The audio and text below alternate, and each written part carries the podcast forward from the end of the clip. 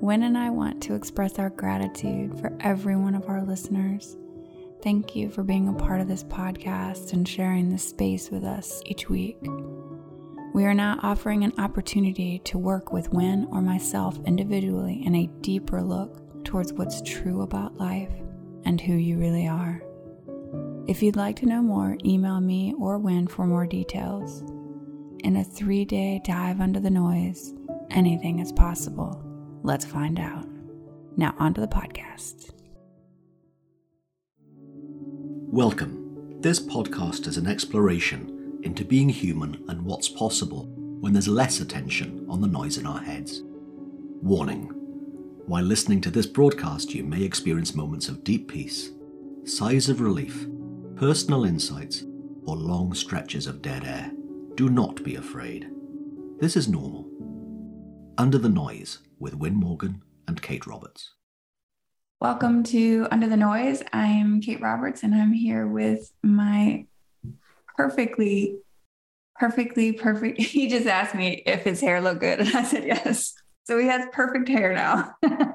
uh, okay. Just as a caveat, I didn't say, is my hair good? Um, I just said, hey, my hair looks a bit messy. Is it presentable? That's what I said. I think people were like, how does my hair look? And I said, perfect. So he's perfectly presented. Especially if you're watching on YouTube, you can see how perfect it is. It's absolutely perfect.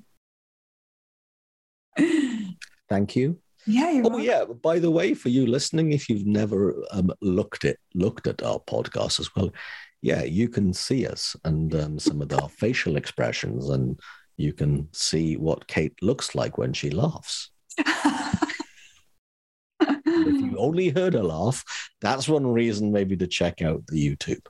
Hey, you know the other thing I notice, right? So there's a few channels on YouTube that I subscribe to. I'm even a Patreon to three, right? Which means I subscribe and I get bonus content, right? because there's some some people out there I really enjoy. Um, what they often say is share, like, and subscribe. Mm-hmm. And I went, that's a bit self centered. Why would they say share, like, and subscribe? Well, here's why it can be a good idea it makes that channel and that video more visible. So here's a um, shameless plug for you listening and watching if you're on YouTube. Share, like, and subscribe means that more people are likely to hear and watch this. Um, so if you're that way inclined, if you like it, press the like button. And if you really like it and you want to make sure you never miss an episode, subscribe. And that is also good for wherever you hear this podcast. And share yeah, it'd be really cool if you if you shared. If you think there's anyone in your life that would um, appreciate and get something from what Kate and I talk about, then um, that'd be really cool. So, as someone else, I uh, I watched last night, in fact, because a few of the people that I enjoy, they have their weekly uh, YouTube video out on Sunday evenings.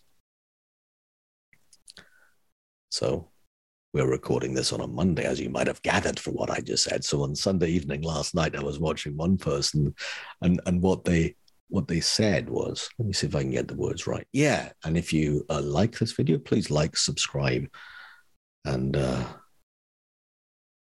and share. And if you don't like it, don't tell anyone right? No, I just laughed because they said it in a very funny way, unlike the way that I just said that. However, I hope that would sound an awful lot more funny than it was. So I'm not going to draw attention to that anymore. Um, hello, Kate. Hi, Wyn. Okay, good. Nice way of moving on. Um, so I had an idea, didn't I? You did. I did. Yeah, I'm glad you were sitting down when I said, I have an idea about what we could talk about. I mean, I you've been coming up with some some ideas lately, Wyn. Yeah. You notice, dear listener, that Kate said some ideas. the word good wasn't in that sentence anyway. yeah, you have some ideas. Um, anyway, here's an idea that I had. So um, this past this past weekend, I was a, a, attending virtually a seminar that um, two of our previous guests, Michael Neill and Mavis Karn, were doing a, um, a seminar in Los Angeles that I could, uh, or anyone could, um, attend virtually as well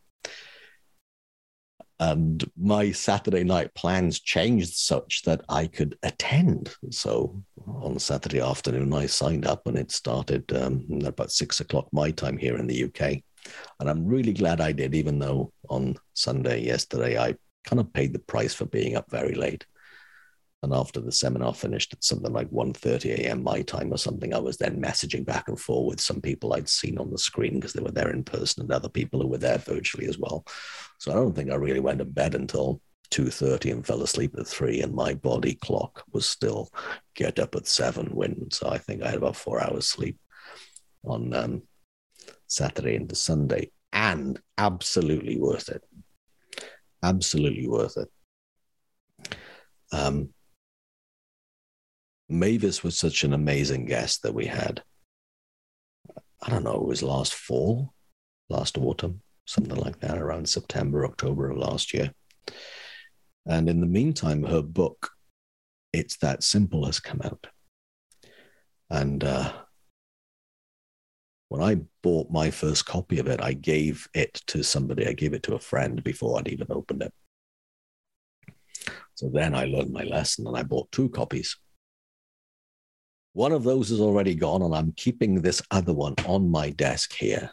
Um, so if this sound effect is tapping the book of It's That Simple, a user's manual for human beings by Mavis Karn, with a foreword by Michael Neill, was also wonderful when we had him on. Um, one of the earlier ones, I think, is probably two years ago that we had Michael mm. um, as a guest. And there's this book is a series of letters from Mavis to the reader. And they are, for want of a better phrase, they're love letters from human to human, from a soul to a soul.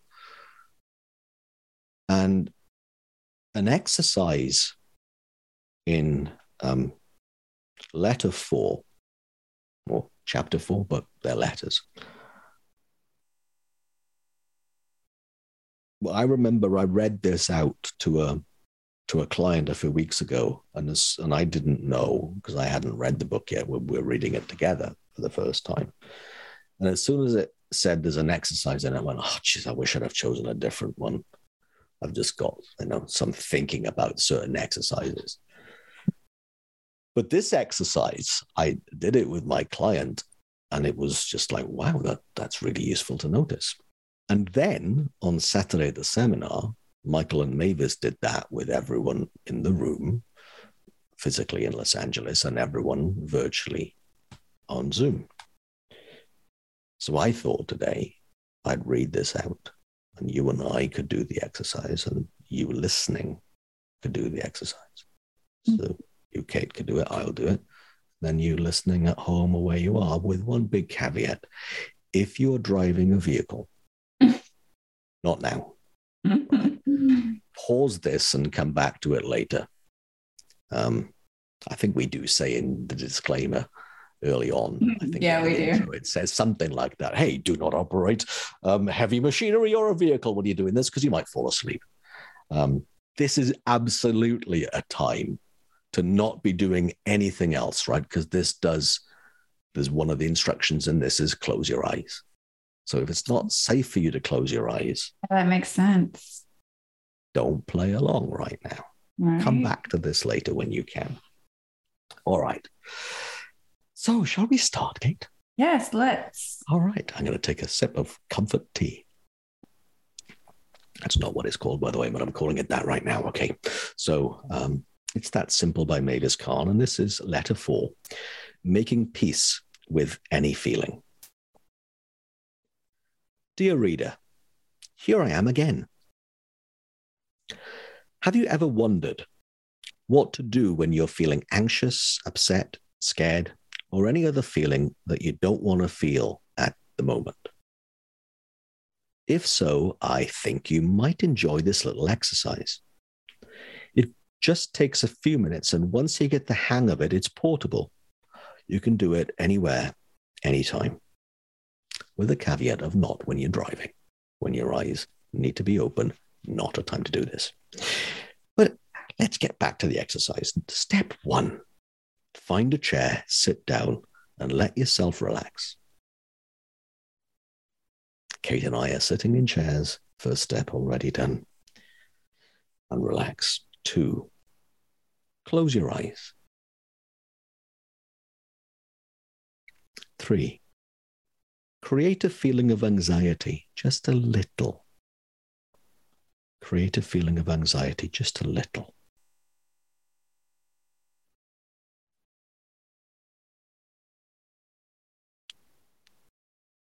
Step four, notice where in your body you feel the anxiety and put your hand there.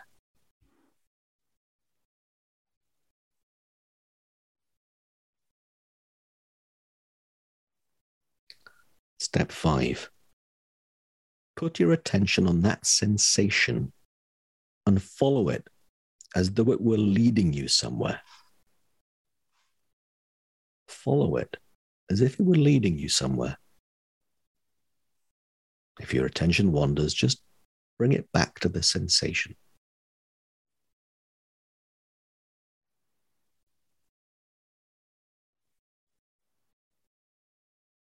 I'll repeat that step again. Put your attention on that sensation and follow it as though it were leading you somewhere. And if your attention wanders, just bring it back to the sensations.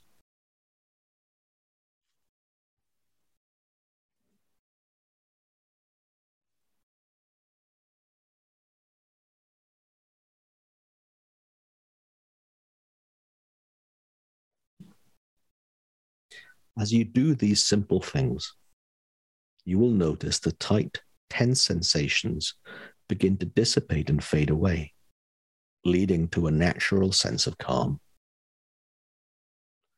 That feeling of calm is what it feels like to just be you. The you that is and always has been underneath the noise of your thinking and the temporary discomfort of sensation. The science is simple.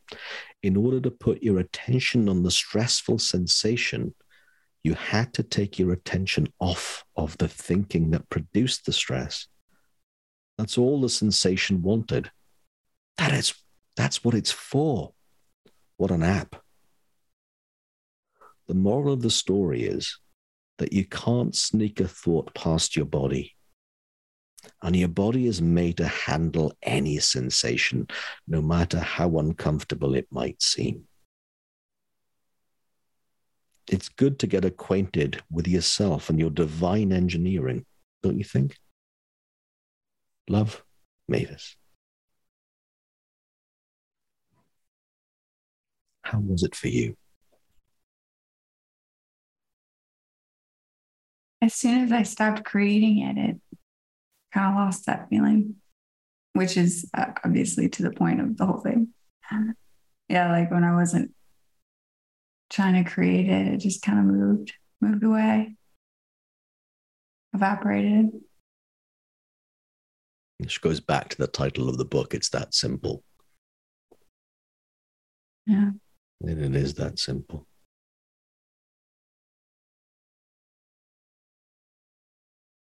You know, in the portability of that that Mavis mentions before the exercise itself is um, it happened to me last night.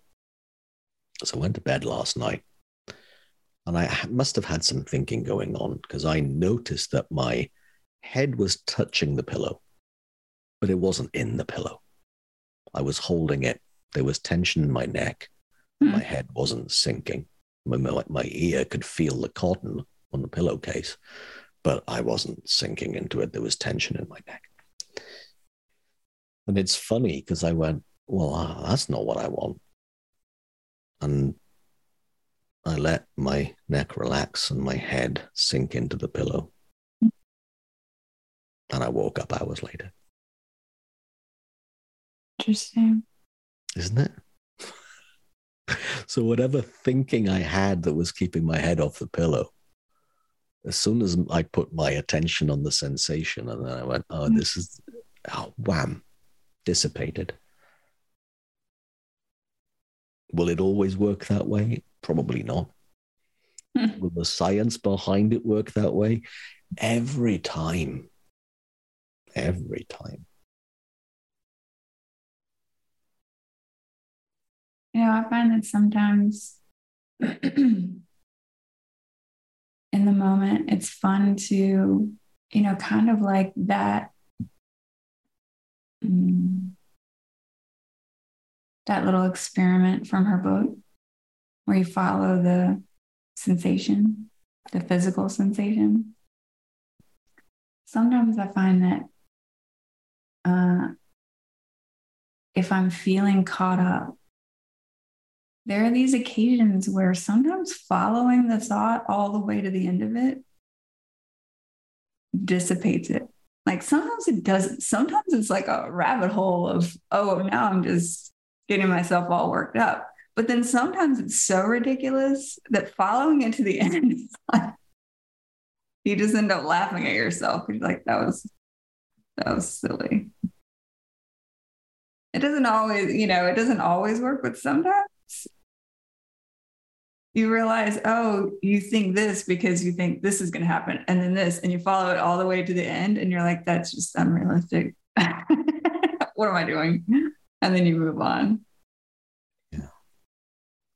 Well, to me, any any thought that creates that kind of feeling will end up being ridiculous when it's seen for what it is. Yeah, that's true. Every single one.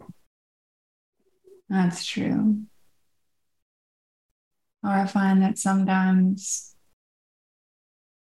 honestly, sometimes it actually, following it will actually take me to this space of understanding. And This is going to sound crazy, but sometimes when I when I follow it to the end, I find myself in the origin of that thought when I needed it like when it Mhm. served me, Mm. when it made sense to, but it was serving me or protecting me in some way. And it takes me back to the origin. And I end up sometimes in a space of understanding oh, that's. That's what I thought I needed then. Yeah. Yeah. Like I'm not, I don't, I'm not, I, I don't even think I would even necessarily suggest it for somebody necessarily to to follow thought because a lot of times it is like just an endless and you know like this never ending hole that you just spin around in but i found in the last maybe year or so this beautiful space of understanding and love even for some of the things that I used to think about that made a lot of sense. Yeah. And I end up in a space of healing somehow without judgment of myself or, you know, wherever I picked it up or the fact that I'm still carrying it around unnecessarily or, you know, like there's just this, you know, like meeting it with understanding. And that's a new space for me Mm. in my life. You know, it reminds me of the conversation that we had with a guest a few weeks ago, Terry Whiteman. Mm. And I think that came up somewhere in that conversation. You know, what I, what I loved about what you said is that every thought habit we have now started in a moment with that made sense then. It made sense once. But then what we do as humans, we take, oh, it worked as the prescription for the rest of our lives. And yeah, that's where we can get um, mistaken. But as you just said, then there's the understanding of seeing the sense that it made once absolutely takes us off the hook. And then there's the love and acceptance that then reappears, and we see our absolute innocence in it. Our absolute innocence. sometimes even the innocence of the person that we got it from. You know, we don't realize that we, you know, when we're younger, our parents come in with their own stuff and and we pick it up as if it were truth and and kind of like hand me down things that we get from our parents. I've got boxes of stuff that my, you know, that I've gotten from my parents, right? That are in storage or something. Physical hand me downs, you mean? Yeah, like physical hand me downs. But we don't even, I don't think, understand that we just kind of unknowingly took the things that we heard as truth, right? And so sometimes coming back to that place, I found this like an understanding and an innocence of the people that we picked these things up from. And they did the same thing. I think that's mental hand me downs. Mental hand me downs. That's right. Like like our old attic full of stuff. yeah. Yeah. Which is only it was only the attic. All right. That's true. Yeah. But there is so much innocence, I think. There's only innocence. Yeah. takes a bit to see it. It's still true. Yeah. Now going back to the um to that letter and the exercise from Mavis. I always thought it was only a nice idea that we are divinely engineered. Just a nice idea. Yeah. To placate my neurotic, insecure nonsense. Mm. And the, the more I've just looked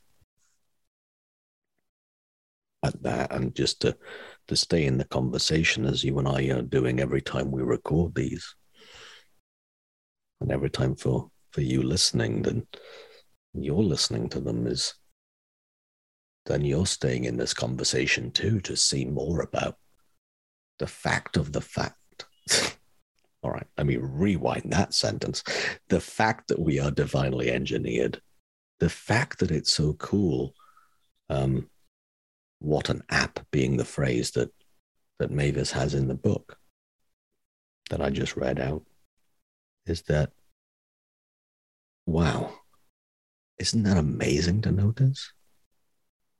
That as soon as I put my attention on the sensation and I give my attention to the sensation with my hand there, all of a sudden the thought that created it's already no longer in my front center of my mind. And then all of a sudden the sensation will go in the way that sensations always will. They're in energy and form, and energy and form moves all the time.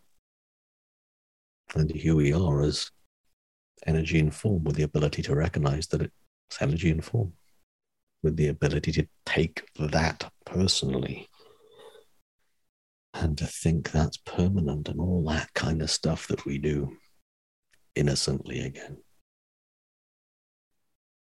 When do you remember there was this toy that I used to play with all the time when I was a kid. This is before like the speak and I didn't grow up with you, Kate. I do not remember you having a toy to you play. You might with. remember this toy. Okay. It was called an etch a sketch. Yes. Okay. I love that thing. You love the etch a sketch? Yes. So it seems like, and I, I get to watch, you know, my niece, and obviously when my daughter was growing up, my daughter as well. It seems like kids still have this mental and emotional and physical etch a sketch mm. still intact, right? So they have this experience, and let's say they're doing their knobs and they're, you know, whether it's good or bad, right? And then they're like, oh, thing, and then they they make it like a clean slate which is essentially what we're talking about in divine intelligence and what we're connected with that allows us to have these mental and emotional experiences and physical experiences. And I was like, shake it up and get a clean slate. And kids, I think, just naturally are doing that constantly. You know, like watching my niece, she'll, uh, I'll ask like my sister, I was like, well, does she like this? And and she'll be like, hey, do we like rice today? And she's like, no. Like so her preferences are shook up every second, you know. So she'll like it one day, but not the next. And um, she'll have a new best friend every day. and it's just this, it's like the life experience etch a sketch that for whatever reason as adults, we seem to just like want to just grab them and, and hold them forever like they're truths. Mm. Which is, you know, when we, to your point, are continuing these conversations and looking in this direction, it's almost like we get a little bit more familiar with what some people would call that space of not knowing or the unknown or the I don't know space. Because it's almost like that space when we notice what we're doing and we come back and we let it move through we've just like reset like an etch a sketch. Yeah. Yeah. Hmm. which makes a lot of sense if we're here just to experience everything. I think there's a lot of prof- profundity in that in the whole etch a sketch metaphor for us because i here's what i remember I, after a, a bit of playing with the etch a sketch i realized that the hardest thing to do was a diagonal or a circle. So then that's what i would spend my time doing right? How do i do a diagonal from the bottom left corner to the top right corner without it looking like just like up and across up and across up and across to make it as smooth as possible? So that's what i did and then try and do circles and stuff without it looking like just lots of ups and down, ups and across in some kind of circular shape or diagonal. No, I wanted to make it really good. And if it didn't work, I got to shake it and, you know, sand inside would then put dust back on the surface and, and then I get to scratch it away with a little pointery thing with the vertical and horizontal um, knobs. Jesus is so kind of vivid in my mind. As soon as you said, by the way, a few minutes ago, hey, do you remember? I'm going to say, mm, yeah, the answer is going to be no. But then when it was about my childhood, of course I'm going to remember that. Long term memory is really strong still. And this one is just really strong. But here's the point I was looking to get to I keep forgetting I get to shake the etch a sketch every day of my life the story of me, everything. And not only every day, every hour, every minute, every moment I get to shake and get to create afresh. There is nothing about me that is fixed. And geez, it doesn't look like that. It looks like my story, my mental hand me downs are true. No. Every single one of those can be rewritten and seen fresh in any moment. Doesn't make it easy, but it's that simple. It's that true. And yet, mental hand me downs can be very habitual and they don't look so malleable. They don't look like they are erasable and scratch outable. They are they are. Or another way of saying it would be I remember the first thing I drew on a a sketch was a house. Probably pretty bad, especially the roof, because that was the bit. And I thought these diagonals, yeah, they're tricky. And how do I not get a line from the wall to the window in order to then do the square? It's like, what the fuck are these, all these lines around, right? Anyway, by the by, what was my point? I don't have to draw a house every time I pick up an etch a sketch. Or if I do a house, it could be a different house. I could do anything on that. Anything now. I don't have to do what I've always done. In the same way, I don't have to think what I've always thunked. Not a word. Don't look it up. what I've always thought. I don't have to think that. Now, habitually, I will, on occasion, be stuck in that. There's nothing really there holding it in place. Nothing really there other than the habit, and habits can change. So, going back to a word that in my mind that you said earlier on today, which was the understanding. If I understand that, I can be free of anything that's a hand me down thought, a hand me down, a mental hand me down. In this moment, I get to create again anything. Jeez, that's cool. That's cool. Thanks, man. Thank you. Well, thanks for taking me down uh, a very happy etch a sketch memory. If it makes you feel better, I, diagonals weren't my thing either, or circles. They all look like stairs, basically. yeah. Well, that was the point, right? That was why I. I just, I, I just think it was a simple. I don't even know. But you know, this will only make sense on YouTube, by the way. I know, right? As I'm as I'm twisting these etch a sketch knobs in my mm. um you know, sometimes when I feel like, you know, because etch a sketch was obviously so simple but limited, you know, and what you could do and where you could start and where you end and kind of had to plan out your strategy of how to create something, right? I feel a little bit like it's similar to how we drag the past around with us so much. Mm. It's like trying to like live this magnificent experience with like two little knobs, you know. We're dragging around our past and we don't know we can shake it up. We just haven't realized that we're limiting it innocently. And it's like when we start to see this, you know, that that freedom that you talked about just gives us access to so many more ways of being in the world. What's allowed, what we can let go of, and not just drag around with us all the time. I love that.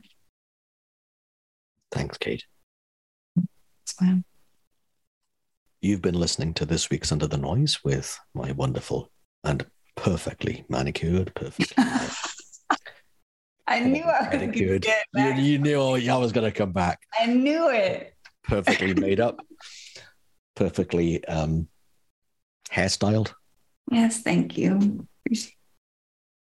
Kate Roberts and uh, the slightly more scruffy Wyn Morgan. I hope you have a great week and um, please like, subscribe, and share. I didn't feel so bad and smarmy saying it that time. Thanks, everyone. Have a great week. Take care. Thanks for joining us. We'd love for you to subscribe, rate, and review. If you have a topic or question that you'd like us to chat about, email Win or Kate at wyn at wynning.co.uk and Kate at katerobertscoaching.com. Until then, enjoy what's possible under the noise.